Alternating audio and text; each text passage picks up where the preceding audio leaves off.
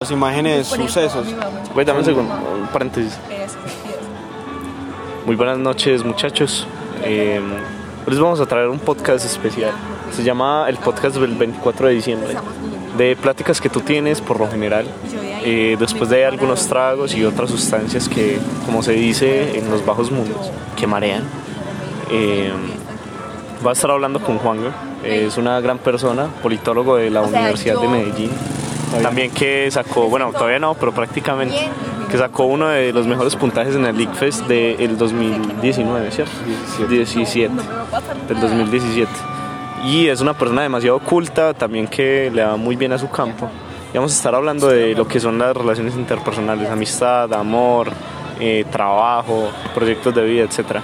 Ahora Juan vos me estabas diciendo algo de que donde uno puede tener horizontalidad es en... En las relaciones interpersonales. Pablo, ¿por qué, por qué lo decís? O sea, Uno, uno siempre, digamos, uno en todas las, las diferentes esferas de la vida está, está sometida a una especie de condiciones sociales, ¿cierto? sí. Que están sometidas, digamos, a unas significaciones hegemónicas que hay en la sociedad, pero en las relaciones interpersonales se puede construir algo diferente. Ajá. Eh, ¿Por qué? Porque, digamos, en términos personales, el amor o la amistad son como el arte, ¿cierto? Acá me estoy ciñendo mucho la teoría crítica y antes de eso en el idealismo alemán. Ajá. Y es pensar que las relaciones personales son como el arte, porque comienzan justamente cuando la mente humana termina. Son ese espacio apersonado para construir algo externo y superior a lo que se pueda concebir como condiciones históricas y materiales. O sea, acá estoy diciendo algo pocamente marxista, pero yo creo que puede entrar ahí. Puede, puede entrar, sí. Y justamente por eso mismo lo creo. Güey, pero me causa mucha curiosidad. O sea, ¿vos te referís cuando... Es cuando la mente termina. Es como el arte. Es como la mente humana termina. ¿A qué te para, refieres con para, eso? para la línea, digamos, o sea, por ejemplo, para la línea de la teoría crítica, al menos desde Adorno, que es el que más trata de la estética negativa, Ajá. uno siempre define muchas veces los conceptos por lo que no son, ¿cierto? Y justamente la crítica que Adorno le hace al arte contemporáneo es que se ciñó, digamos, en las relaciones eh, de producción en la generalidad y dejó de ser ese espacio puramente revolucionario, Ajá. ¿cierto? Entonces, Adorno plantea ante eso la estética negativa, que es una estética de la ausencia, Ajá. ¿cierto? Sí. Entonces, justamente ahí es donde se postra, es donde se postra. Y, y es justamente ahí, digamos, fuera del entendimiento. Sí. Es algo que nos supera y que eso para muchos es peligrosidad, pero para otros no.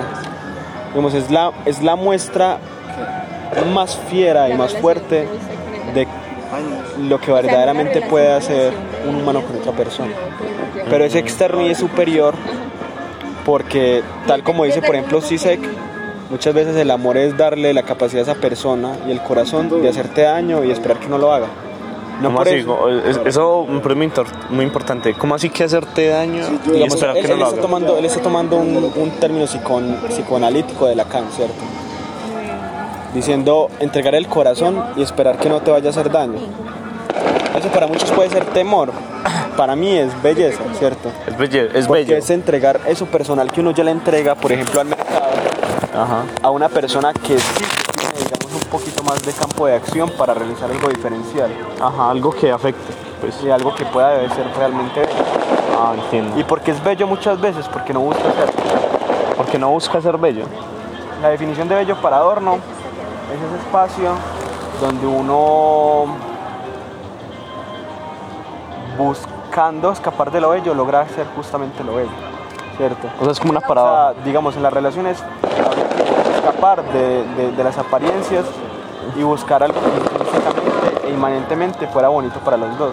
Ah, entiendo. Y justamente en esa contrabúsqueda de demostrar que hay problemas en la relación, que hay cuestiones complicadas, que a veces hay despedidas difíciles, hay reconciliaciones, en todas esas dificultades estaría alcanzando uno verdaderamente la belleza.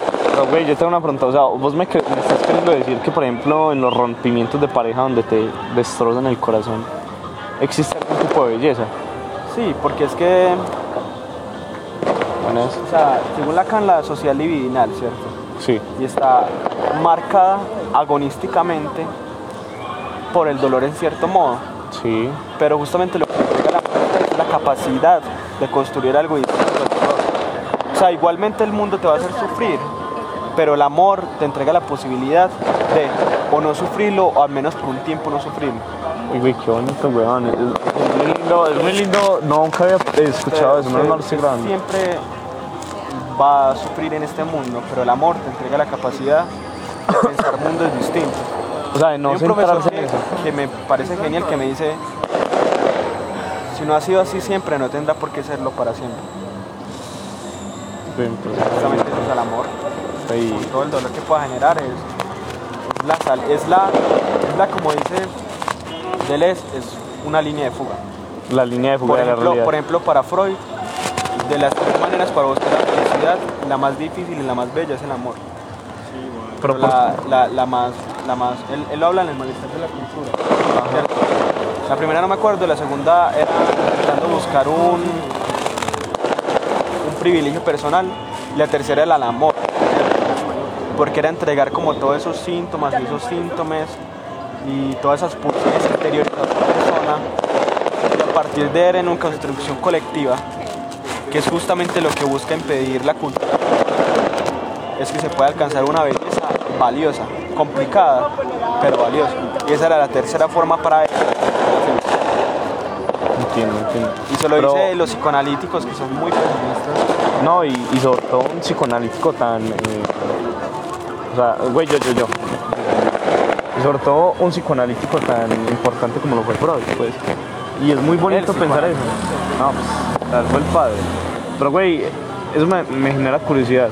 O sea, entonces tú dirías que vale la pena enamorarse o amar. Porque es que creo que hay una diferencia. Sí, sí, ¿Tú sí, cuándo amas y tú cuándo te enamoras? Digamos, eso a veces pueden ser, a ver, yo lo asemejo mucho con el concepto marxista de la división del trabajo. Hay una, una- un ceñimiento de la especialización y en querer que todo necesariamente está separado de lo otro. Cuando hay más como una actitud relacional entre las cosas, inclusive cerebralmente. Pero, pero digamos, en, en- en- en el pensamiento hegemónico se piensa que una cosa es como llevar algo en términos serios y lo otro es como ese sentimiento. Yo creo que están unidos, ¿cierto? Los dos. Que lo que diferencia es, digamos, el contexto histórico y social. Pero ahí está, ahí está, o sea, O sea, hay, hay- hay- hay un significado en, en la sociedad imperante y es, digamos, por ejemplo, la inmediatez, el miedo a mostrar eso doloroso en tu ser porque, porque lo que siempre buscamos es construir justamente ese superhombre nietzscheano cuando no lo somos. y no hay cuando forma de quizás, serlo. y cuando quizás no debería ser ese- y cuando quizás esa no debería ser la salida sino una salida colectiva Pero, güey, paréntesis. Por ejemplo, en el superhombre nietzscheano, yo recuerdo que Nietzsche mencionaba algo acerca de que una de las formas de ser el superhombre, que él decía algo así como, eh, la sociedad es la cuerda, no el puente. La cuerda para poder lograr ser superhombre. ¿A qué crees que te refería, se refería Es a que, a ver, con Nietzsche hay un problema muy grande y es que, digamos, al menos en mi ideología, que tengo yo, no que tengo yo, que estoy inscrito ahí, y es que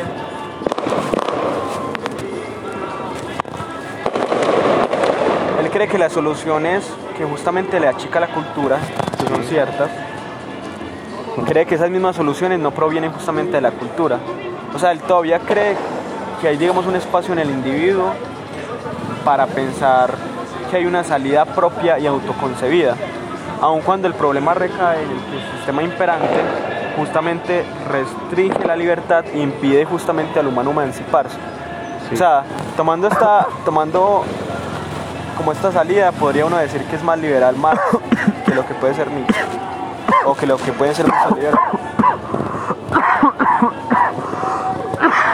liberal. Pues, espérate, entonces esto ya lo hiciste. Pero porque es un error, porque es que el superhombre niega, digamos, la actitud relacional del ser humano, que quizás es una de las pocas naturalidades, y niega que las sociedades históricamente se han construido a partir de la colaboración. Sea eso a partir de la guerra, sea eso a partir donde del sea. egoísmo, sea eso a partir de- del, del puro amor, pero las, las relaciones históricamente humanas que han construido las sociedades son relaciones puramente sociales. Güey, No es de la genialidad de una persona. Entiendo. Ni Marx, ni Rousseau, ni Rawls, ni, ni Smith, ni Ricardo son gente, ni Hegel, son gente muy tesa, sino gente que logra leer el contexto. Logra y que son fruto de su contexto. O sea, ¿qué sería Kant sin Federico? Por ejemplo, ¿Quién sería, ¿Qué sería Marx sin el, sin el capitalismo mercantil, cierto? ¿Qué sería Nietzsche sin el pangermanismo? Nada, Claro, huevón. no Son nada. gente que está ahí, ¿cierto? solamente ellos o sea, son producto de su contexto, como tú dices. Producto de esa gente. Pero, güey, a ver, yo tengo una pregunta. O sea, entonces ser, por ejemplo, o intentar ser o buscar ser el superhombre está mal. Vale la pena intentarlo si quieres. Depende para qué.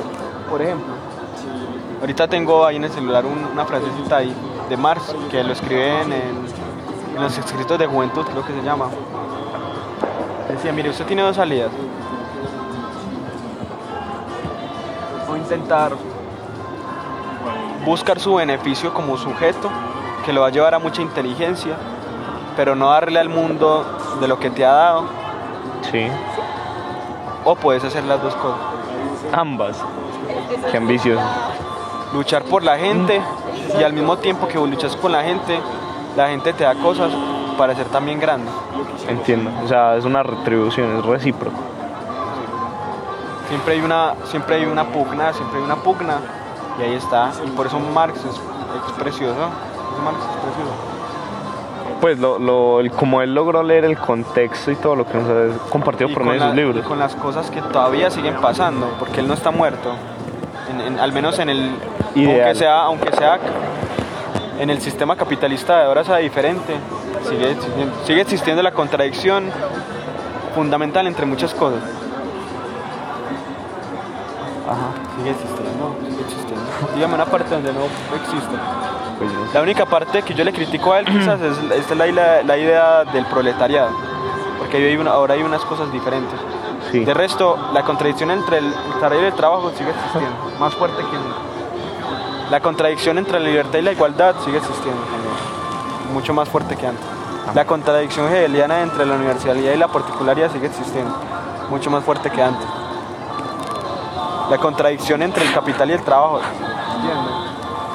Sí, güey. La contradicción entre el bienestar de vida y el sistema imperante sigue existiendo. No es bobada. Sí, Güey, ya, ya. Pablo, apágalo. Pero apágalo, apágalo. Uy, huevón. Ay, güey, Juanga, perdón, es que sí. Crunchies. Pero hay que tener cuidado que no nos vayan a decir.